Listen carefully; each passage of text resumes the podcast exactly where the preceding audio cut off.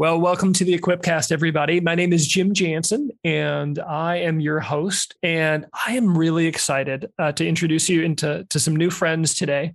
Uh, I was able to sit down and have a conversation with Sean and Mary Stevens, uh, who started uh, Nazareth Groups. It's a monthly small group that has just transformed the lives of so many hundreds of, of people. It's a fantastic, they just give a fantastic glimpse inside these small groups and what they've done to be a landing place for people in their parish before and after the conversion engine alpha and some of the other things going on in the parish. Uh, listen in. They, they talk about this beautiful secret sauce of how they've managed to create a home within the larger parish community. So uh, take a listen to our conversation today with uh, Sean and Mary Stevens. Welcome to the Equipcast for the Archdiocese of Omaha. Designed to help leaders to transform their cultures, to embody the pastoral vision, to be one church, encountering Jesus, equipping disciples, and living mercy.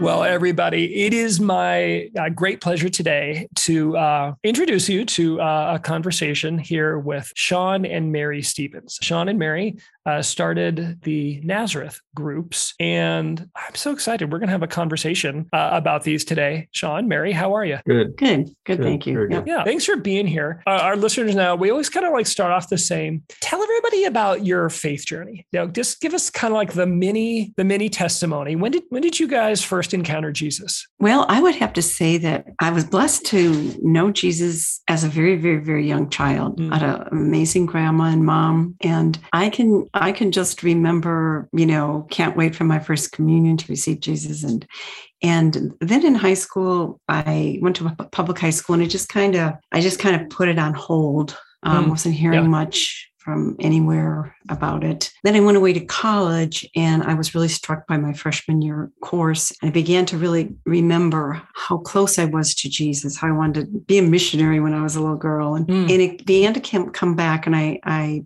decided to major in theology. I was blessed to go to Notre Dame and I had some this amazing freshman year teacher, group of teachers and for theology class. Anyway, so I, I went on like this, but again, it was kind of mm, still searching a lot. And I do remember when I was 28, I felt like I was struggling a lot, just really struggling. And I remember just saying, Lord, I I surrender everything to you. I don't really know you, God, that well. You know, I had this degree in theology and I was actually teaching mm-hmm. religion in a high school at the time. And and it seemed like that was where the Lord did move in. It wasn't a, an, an experience at that moment, but then I was also in a Bible study at the time, and these other wonderful women, actually a number of non-Catholics involved, mm. they just really brought me into scripture and into the that relationship with Jesus again too. That was very supportive. And then then I got involved in um,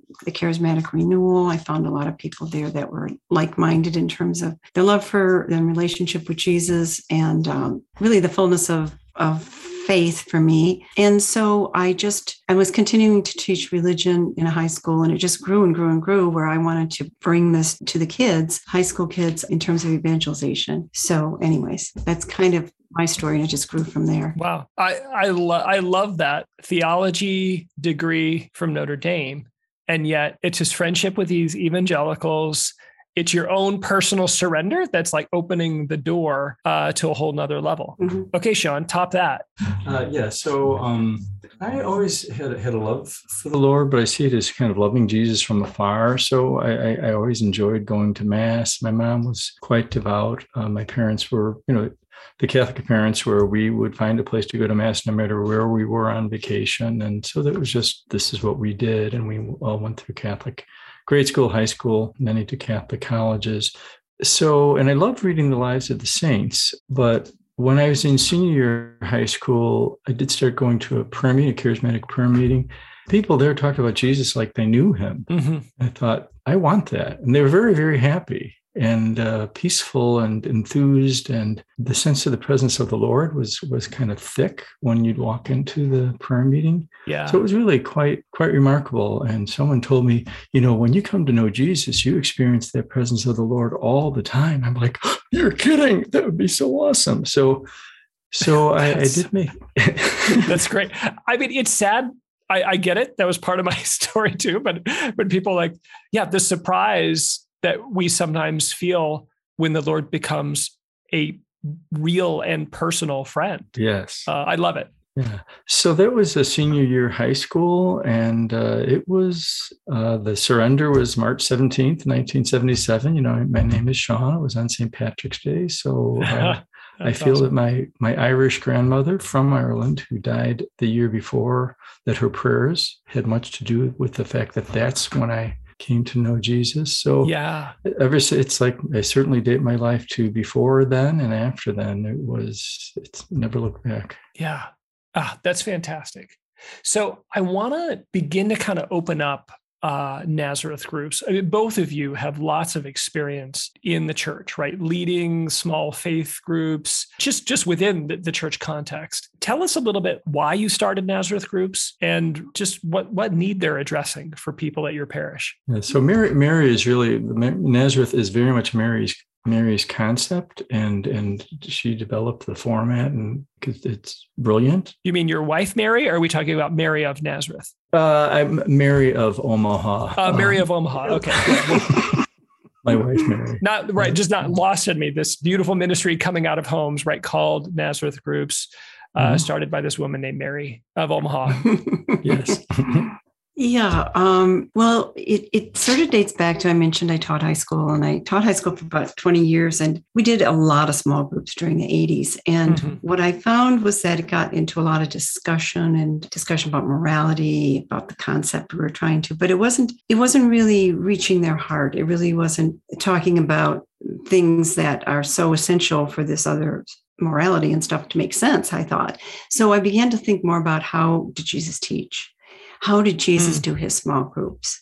And he really formed community. He lived with these 12 disciples, mm-hmm. formed those relationships. He, and it was out of that really incarnational experience grew the spiritual truths and it and they and they were planted there and they grew yeah. and so i tried i thought how can i and being in a school system rather than than a, maybe a parish setting I felt like there was a very uh, set way of, of kind of teaching. Mm-hmm. And I, I thought, how can I integrate this into these? We were doing a lot of small groups at that time, but how can I really make this into a true community where I wasn't talking about God, I wasn't talking about Jesus, I wasn't talking about the church, but I we were actually living it in ex- having some kind of mm-hmm. experience mm-hmm. of that community, and then and then being able to talk you know, and, and bring these truths into it. So it started there. Then I put it on hold. I homeschooled our son, and and after he went away uh, after college, I I started thinking more about these groups because I had 40 groups go through, you know, one semester each, and I can honestly say that that forming community versus a small group mm-hmm. idea, true community, I can honestly say that that those groups those classes never failed. Where it used to be a little bit more yeah. hit and miss, definitely. It was some groups went well, some didn't. These never failed, and I'm it, I'm not taking credit for it. It was yeah. it was the dynamics that were there, and it was meeting the needs of these kids. Kind of like Maslow's, you know, hierarchy. You have to start with um mm-hmm. with like real food, and then you can add the other stuff. So, um, anyways, out of that, I began to think about how could this be could this be done for adults? we've been in groups over the years, and I began to analyze why some of the pros and cons of the groups we've been in. And so we tried our own group with this um, for adults, and that was six years ago, and we're still meeting. And then I wow. asked Father Father Mark Nolte if we could. Eh, we helped with Alpha getting that started at at um, St. Gerald's, and I could see that people were getting to the end of Alpha, and they had formed this community mm-hmm. at our table, and it was like do we have to end? Yeah. So now, I, now what? Yeah, now what? And so I talked to Father Mark and he said, sure, you can try your idea of, of this small group for, for these adults. And that's where it was four years ago this month. And the, these groups are still going. And, and now we have 16 that will soon be in effect at St. Gerald's, plus the wow. 17th one of our original group. Wow. Wait, so it started with one. Mm-hmm. You're now at 16, 17 mm-hmm. over how many years? The first group, it's been six years. And we stayed stayed together. Yeah. And uh, the other groups at St. Gerald started four years ago, and those are it's grown from three groups to six, 16 now. But um, Wow. those original groups we're still meeting with four years later, Yeah. and people want to come back. I don't see any hasn't. You know, it's like I kind of laugh. I don't. I don't know when this. You know, this is, we could be doing this in, from a nursing home. I don't know how this is going to work. Should like reserve the community room again. And yeah, right. wow. so I and I applied the same principles that I kind of developed in those small groups to this setting. Mary, would you talk a little bit about just, you know, we don't have to do this exhaustively, but what are some of the principles? I mean, as you were talking, I was hearing Acts 242, right? The early Christian community devotes itself to the apostles' teaching, to the breaking of the bread, to the prayers. And I think the surpriser for many people is to fellowship. And it's like oftentimes that is the authentically missing ingredient that when you do, then the teaching starts to stick. Then the prayers seem to have effect. That, you know, then then the mass and, and our liturgical celebrations come alive. But fellowship is often what's uh, often what's missing. What are some of the principles that kind of guide the way you think about and form these Nazareth groups? Okay, well, one of the guiding principles is is the concept I heard once at a talk from a healing conference, actually, and it was that people are dying to be seen, known, and loved. Yeah. And I thought that's Nazareth because it was brewing, you know, we've been doing the groups, but when they said that, it's like that is it. And not to look at this from an, the negative, but um, I've been in a lot of groups where we do it for a while and then it ends or it's it's Mhm. meant to be a, a four week program or but i noticed and I, I was noticing things in in other churches because i had seen you know i'd seen people friends move on to other non-denominational churches. And as a teacher too i was looking at why are they doing this? What is it that they're finding? And it's fellowship. Yes. it is truly fellowship. I, and i looked and it's not it's not rocket science you know it it, it involved. So nazareth involves the meal it involves everybody kind of chipping in. The philosophy was that there's no real leader where you're Mhm. imparting truth or scripture necessarily but that everybody takes ownership of this group. Mhm. and so everybody does potluck uh, chips in, and, and everybody can develop a very simple evening schedule so that I can ask anyone in the group. I hand it off on a sheet of paper, and they they can follow along and lead. Mhm. So that's part of it. Um, what are those principles? Um, oh, the, another thing is that the person, the person is the gift. The person is who God is delighted in. Because I think very often when I go to when I've gone to groups over the years, I go somewhat invisible and I Mhm. want to learn something. I want to learn the Gospel of John or something. And I Mhm. do learn it. And I do sometimes, it's almost accidental or happenstance that I might meet a, a girlfriend in there and we might go out for coffee. But it's Mhm. it was kind of a it hit and miss again. And I was also in in a prayer group type setting, which again they all serve a purpose. And, on our journeys, I think every everything is a is a good stop off place, you might say, uh, as God leads. But I also noticed that sometimes we'd be praying, and it felt a little bit like you know if Judy didn't make Judy didn't dropped out of the group, well Mhm. we'd get Stephanie instead, but she's and she's going to do the praying in her place it was Yeah. kind of like we were generating prayer power, which there is. There is such a thing as that. But it also kind of made, even in a very spiritual, quote, loving group, um, the person became somewhat interchangeable. Mhm. there's a it's it's very subtle and i thought no no no no no no what we want to do as a group is all of us for a moment and that and that cuts into the format of nazareth for a moment that person is listened to his heart his soul his his quirks or her quirks her her Mhm. funny things her touching moments are the very stuff of what God uses. And I found that my goal with the kids years ago was that they would realize that we don't have to clean up our lives first. And I found that a lot with high school kids. They felt like they were unworthy in a sense to, I think, know God, or they didn't, Mhm. that's why they rejected him. And and what I wanted to bring, and I'm trying to, and that happens with the Nazareth groups, is it's that very stuff, that very messiness that God enters into. And as I taught high school, I noticed kids would leave the classroom at the end of the semester and say, I never knew God before, but now Mm-hmm. I do. And I wasn't preaching like I did in the other class. Yeah. They were experiencing that God loves me and my messiness. And that's what we try to do. Yeah. Oh, that's so good. You know, at the same time, we can, each person can be as light, you might say, Mhm. or as, you know, uh, vulnerable as they want to be. It gives that latitude too. Yeah. Th- thank you. I mean, you, I think you're clarifying. It's not like if somebody's listening, it isn't right a kind of forced counseling session. Okay, No. everybody, talk about your child wound. And it- Right. that is right. good. No. but Yeah. just being listened to, however deeply you want to share, makes an impression. Yes, yes. Every single person is just as valuable as the other person. Because sometimes Yes. there's a tier program, even within the spiritual life or the parish life. It's, um, and I noticed that with high school kids, you know, that there were certain people that were popular, and then there was the kid who was just getting all out. Really? You experienced that in high school? right. I thought it was just me. yeah but i i it's sort of this this format leveled the playing field where by the end of the semester i could see that that kid with all f's Mhm. was admired by the football player Yeah. you know and and and and i wanted that to happen within groups in other words i wanted nazareth groups to be for everyone that everyone was just as important as the person next to them in terms of their life Yeah. So, Sean, I mean, we've been kind of deep diving, I think, into the experience and the principles.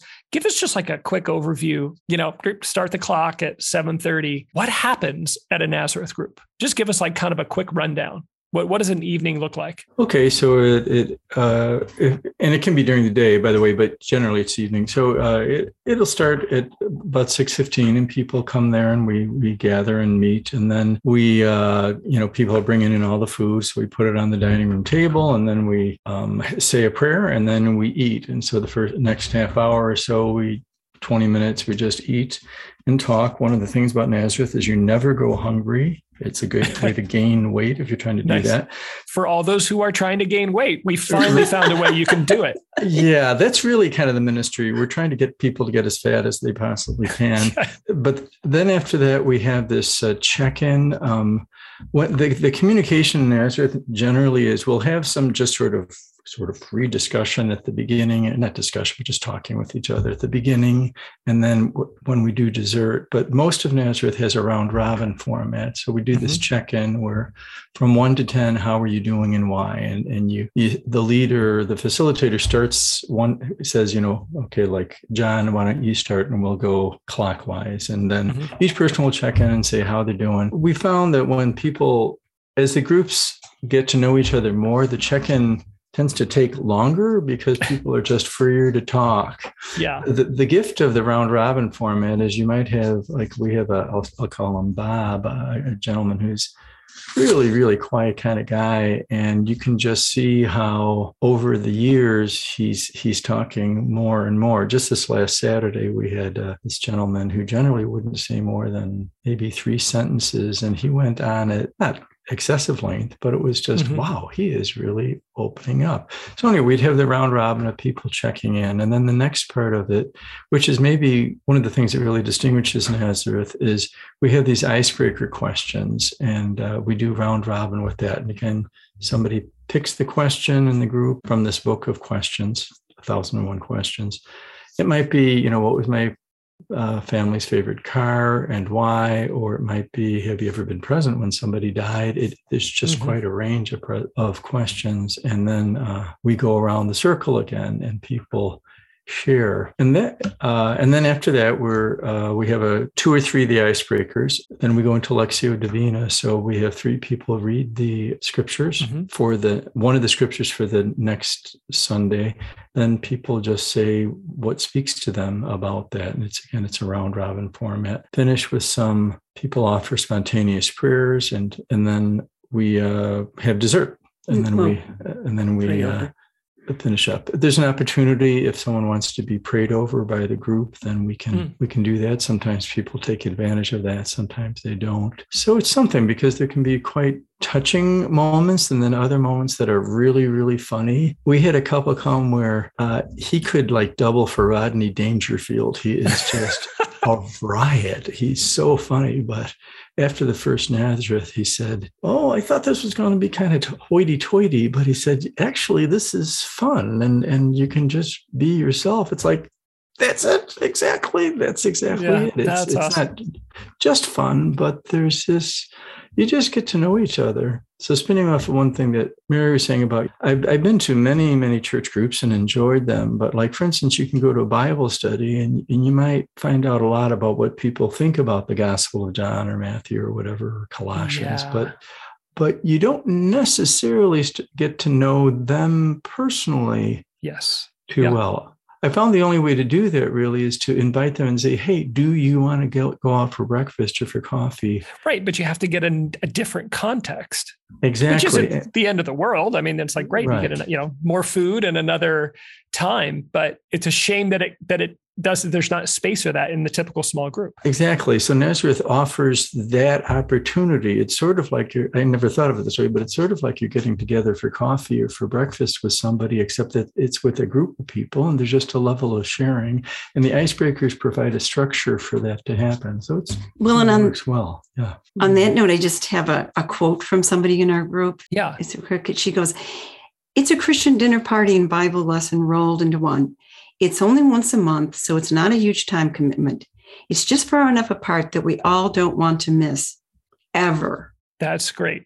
Now, okay, now I love this, but I just have to state the obvious. This isn't rocket science. I mean, we're talking like it's food, it's like icebreaker discussion questions, it's Lectio Divina, and then it's more food. Whoa, have you patented this? like, I think you've discovered Christianity. Um, this is such a, a, powerful, again, right? Shout out again to, uh, you know, Father Mark Nolte at St. Gerald's. Nazareth groups are such a powerful tool in, in parishes becoming accessible. Like I love the logo on your website. You know, we'll direct people if, if people want to go you know, nazarethgroups.com. But the logo on the website, I love it. You, you've got a small home inside the church in the in, in the logo and that's like such a beautiful picture literally like a, a physical image of of what you're what you're talking about in the kind of nerdy right parish renewal realm many parishes if they develop a conversion engine right a place where people are encountering the lord in a consistent way and giving themselves to him and you know experiencing conversion oftentimes you know, you mentioned alpha. Then the question is, well, well, now what? What happens next? Mm-hmm. Nazareth groups are a great place for people after that experience. But I know for you all, they've also become a, a first stop for people in their faith journey when they enter into the community that precedes an experience like an alpha or some sort of conversion retreat. Can you talk a little bit about how someone who's very new to the faith or to a, a parish uh, community gets welcomed into the Nazareth groups? It's going to be personal invitation, basically. So, like for instance, we had this. Uh, we'll him John. Okay, so we'll say John. Uh, I saw that he, you noticed him because he sat in the front row, and that's kind of uh, you're forbidden of Catholic yeah, Church. You, you knew and, right away he wasn't Catholic. Yeah. yeah, right, right. So we're heading. He's in from around these parts. So anyway, he, uh, so one day he sat farther back, and we ended up sitting next to him. And so I, after mass, they said, um, you know, you're in the wrong seat. You're supposed to be, you know, up, up in the front. That's great. And so we started chatting, and he said that he's been you know he started returning to church and and he's been coming you know maybe for several months but he said i just don't know how to meet people. There just doesn't seem to be any way to do that. And I said, mm-hmm. You have come to the right place. So I invited him to come to the Nazareth group. And when he heard it was just once a month, he said, I don't think that's enough. I, I, I think I need it at least twice a month. Well, we run mm-hmm. three Nazareth groups. So we invited him to the, the first Saturday group and then the third Saturday group. So he's been coming ever since. Oh, that's great. Because Nazareth, eh, the emphasis is on the fellowship. There is Lectio Divina, you know, and you're around people who are talking talking about Jesus and love Jesus, you know, you have to have, you have a critical mass of people who are already disciples in some way. But but also we encouraged him to go to Alpha, so he went through Alpha mm-hmm. and he loved that. So it's like you can start out with with Nazareth, and then what you want to do is encourage in terms of the formation component, you want to encourage people to be involved in some of the other things that are going on in parish right. that are specifically formation oriented but the idea is it is you have this home base to come to. Right. Yeah, a number of people now in, in Nazareth ourselves too. It's like it's so nice to go to mass and you see people. It's like, oh my gosh, it's so good to see you because yeah. you know them already. Yeah, I mean, there's a sense of fellowship. Yeah. Well, and more and more as our parishes get larger, the ability to find a group of people that you know uh, is is harder, and this this provides a bridge to the to feeling a part of the larger community because you have a mm-hmm. small home base that you can connect with. Yes, and and just in, in uh, adding for another sentence to Sean's, um, this this John will say, um, then came up to us and said, you know, because we can be become a leader or a helper of a group. And she, he said, I'm, I'm joined a third Nazareth group and I'm a helper. And he mm-hmm. said, mm. my dream is to somehow fix up my basement someday and get some furniture, maybe from St. Vincent's and have, and lead a, a Nazareth group. Yeah. So it's beautiful to see this before our very eyes, sort of. Let's dive into that. Cause I think, I mean, we just kind of said it in passing, but the, the groups have gone 16 17 groups it's really grown. Tell us a little bit so many of our listeners you know formally or in, informally are part of you know parish leadership. They're just they're helping to build christian communities. Tell us how did you find and form leaders? How did you commission them to lead their own groups? The the model that we try to use which is our first choice you might say is now sean and i uh, originally took our alpha group that wanted to stay together mm-hmm. and we used you know use them as our first nazareth group to see how it would work and it worked well. And so out of that then we saw two people in that group that were we thought might might help us expand this. So we went up to them and said hey would you think about starting a group? And uh, they said they'd pray about it or whatever and, and about two more nudges and they said sure. So they stay in their home group our group, mm. but then they also lead another group. Okay. And so they're they're seeing it modeled. They've already been in a group where they're learning the format. It's very simple. I call it a, a cheat sheet. Um, I also have a handbook, 36 page handbook that explains kind of like what we're talking about here, the philosophy right. and the and what is trying to do that's slightly different than a, a formation small group, you might say. Or, yeah. So so anyways, um, that's that's the ideal way after they've been in their home group for six months, they're they're welcome to start stay in their home group and start another one. But they have two then a month. Okay. Again, this is not rocket science, right? I mean, they just they have to experience it. Yes, there's a handbook, but like, yeah, come experience it and then do it. Yeah. So it, it certainly ties in, dovetails nicely with the kind of idea of multiplication you know yes mm-hmm. that you have a group and then that spawns more groups and more groups and more groups and part of the quality is when you invite people to to consider being a leader, you know, it just you want to be discerning about does this person, you know, they have to be able to be a good listener.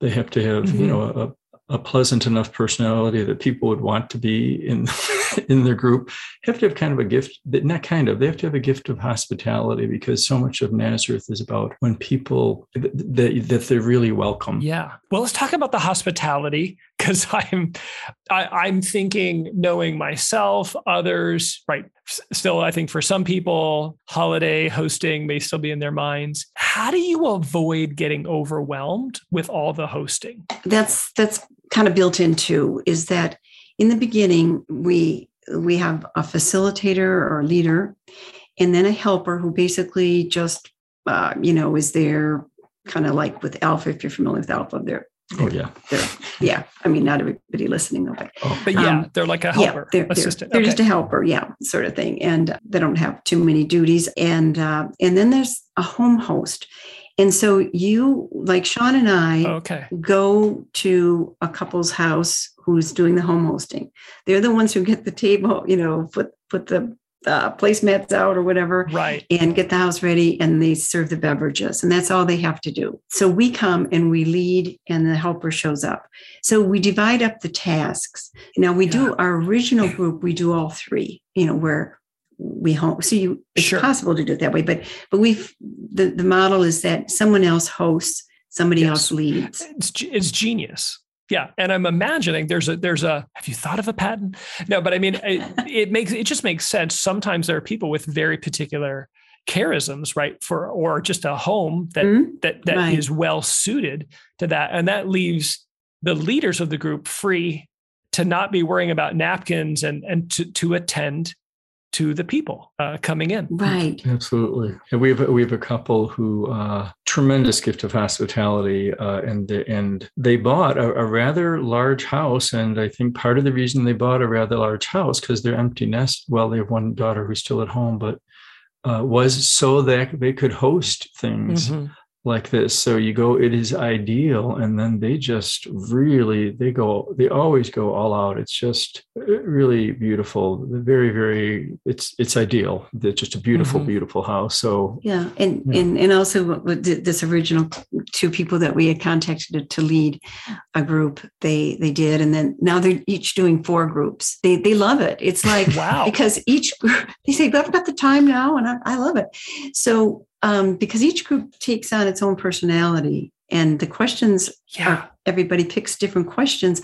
So it's never like oh we're doing this you know for the sixth time in a row and it's kind of a repetitive feeling right. when you're leading. It's always fresh and new because of the new group of people and their new stories and thoughts. And then they're also picking different questions. So it, they, they love doing four groups. And also um, with the hosting, for example, built in is this it's six month guys for a six month commitment, which is just six times. But every sure. over the four years, at six months, I ask people and they go, Oh no, no, no, no. We love hosting. you know, I'm, yeah. I'm tickled, you know. So nobody has really um stopped hosting, stopped hosting yeah. or stopped leading. So it, it well, it sounds to me like there's kind of a dark side to Nazareth groups in that there seems to be an addictive quality. right? Like, you know, people, people start and they can't seem to stop. Well, we, we do yeah, put really. certain substances into the beverages yeah. that might have, you know, just yeah. to make it a little gosh. more fun. yeah. Gosh, this is great. And, and even, I just want to highlight that, Mary. You said even at the hosting level. So it's not just mm-hmm. participants mm-hmm. that are coming back, it's not just the leaders, but even the people who have the most labor, if you will, love it and don't want to give up mm-hmm. that role.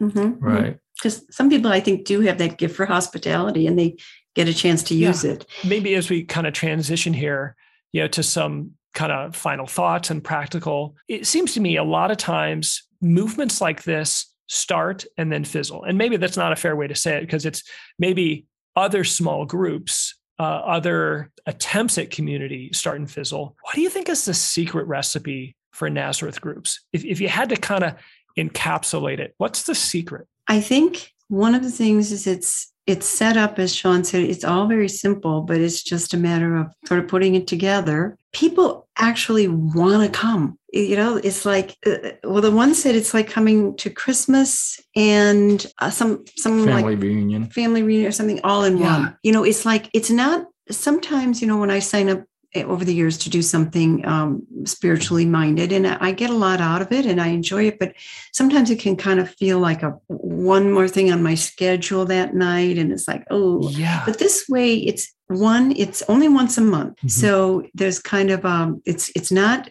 so burdensome. It's not a burdensome feel. I feel mm-hmm. like that's one of the things i was kind of working uh, thinking about as i developed this is that sometimes when people get into church, including myself, it's like it sort of feels like a checklist when you're you know you're you're trying to get through yeah. all of the things that you're supposed to do to get to this place that they're talking about, and yeah. and this makes it just happen. And there's no prep. There's no prep for the guests. Mm-hmm. There's no prep mm-hmm. for the leaders, and yet it's it's very life giving. Mm-hmm. So why why it works? I think it's it's actually meeting the need of the human heart, and also it's person oriented. Mm-hmm. The person becomes the light that Jesus is shining.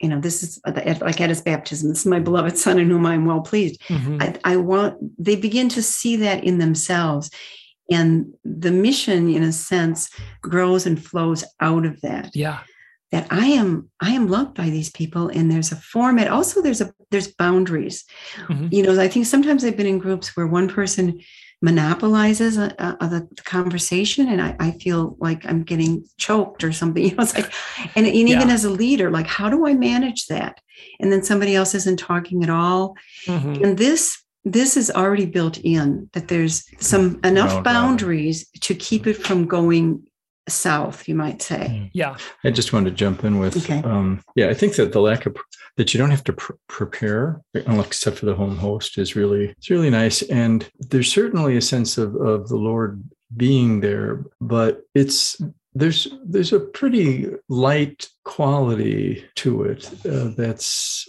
just uh, it's just enjoyable. Well, it sounds like it's just easy and fun. Yeah.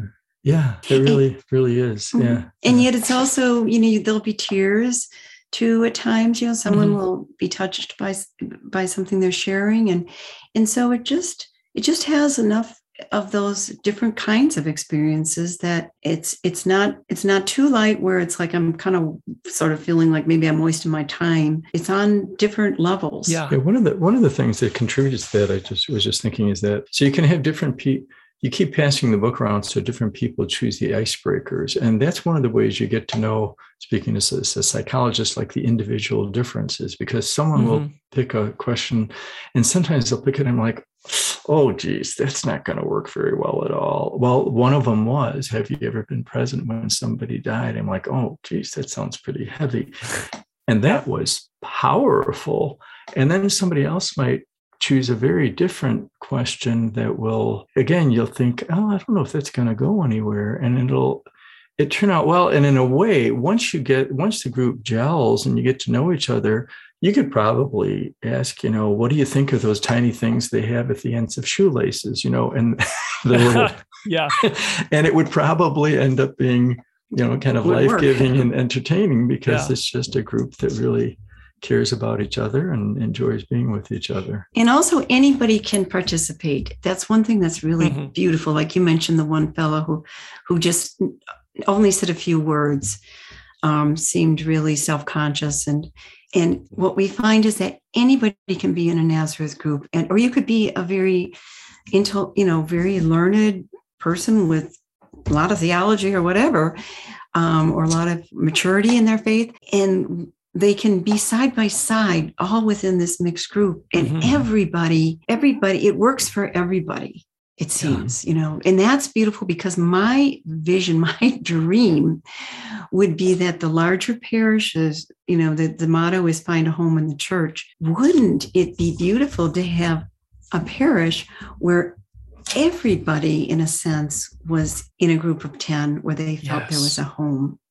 Mhm. and then they could meet on Sundays, and it's like, whew. So that's that. It's almost like a mosaic, Mhm. taking the parish and creating a mosaic, and each and a light shines through each piece of glass. Each group is is a, is alive in their Yeah. with their own their own um, because each person in there is important. you know you you've both made this sound so attractive as you tell the story and just give give anecdotes for, for those who are listening okay okay i'm sold what's what's the first step if somebody wants to cultivate a, a christian community like this? And maybe even particularly uh, a nazareth group. What's their first step? I would say go to our website. which is nazarethgroups.com Yes, and there you can um, look it over again, and then we have a couple videos there that you can see more clearly what a group might look like, and then there you can sign up at, on the website, and then that will be filtered even either to somebody at St. Gerald's if you're in that parish, or if it's another parish, on keeping track and trying to bring this to other parishes. Fantastic. So first stop, nazarethgroups.com. There you can sign mm-hmm. up, you can find out more information and find out about how, at least some first steps to, to bring it to your own parish. Yes, And there's a leadership training format Yes. that that periodically, when we have enough people in, in, in interested in starting an, a, a Nazareth group, then they'll gather and then they'll be led through, you know, kind of the do's and don'ts and just how how it works, how to facilitate well, and emphasizing it's you know the round robin and not to be counseling each other or you know kind Yes, of get yeah. into that kind of thing, right? Yeah, yeah, we do have another principle is no crosstalk. When somebody shares, just let it be, and we go to the next person. Right. And uh, so it stops people from uh, Fi- fixing their, their yeah, their fixing all neighbors. their Right, problems. exactly. exactly. Right. When I can't fix my own, I can fix yours, though. Right. Um, Sort of thing. So, so yeah, there there's a leadership training that's one evening. And then also we have a small group where we get your group together if you have it already in place, like your alpha table, and or um, if you get enough few people together from a parish that are interested in starting mm-hmm. one. And I or, or one of the core team, we have a, a, core team of about five people that would come in and and facilitate the first night. Mm-hmm. Then when they they do their first evening themselves or, or group gathering, uh, one of the core team will will be present and then they can give encouragement and feedback or anything they want. And then they're on their own. And the first six months plan is that I or, or one of the people would call and check in and see how their group is going for six months. So Wow, kind of fantastic. So there's a lot of support. This is not, I mean, if someone is interested, there's a handbook and a guide and some training and support to really be able to start this mm-hmm. off well. Mm-hmm. Sean, Mary, thank you. Thank you for your service to the church. Thanks for being with us today to to share share your story. You're welcome. Well, you're welcome. Very thank welcome. you. My pleasure. Yes. All right. Well, everybody, if you've enjoyed uh, today's episode, wait. You know, if you're driving, don't do this right away. But like, share this out with somebody. If you, I guarantee you know someone who loves the church, who's part of a larger parish or Christian community, who, who's hungering for something just like this. So I encourage you share this out with your friends. Again, Sean and Mary, thanks thanks for being with us and thanks for listening everybody.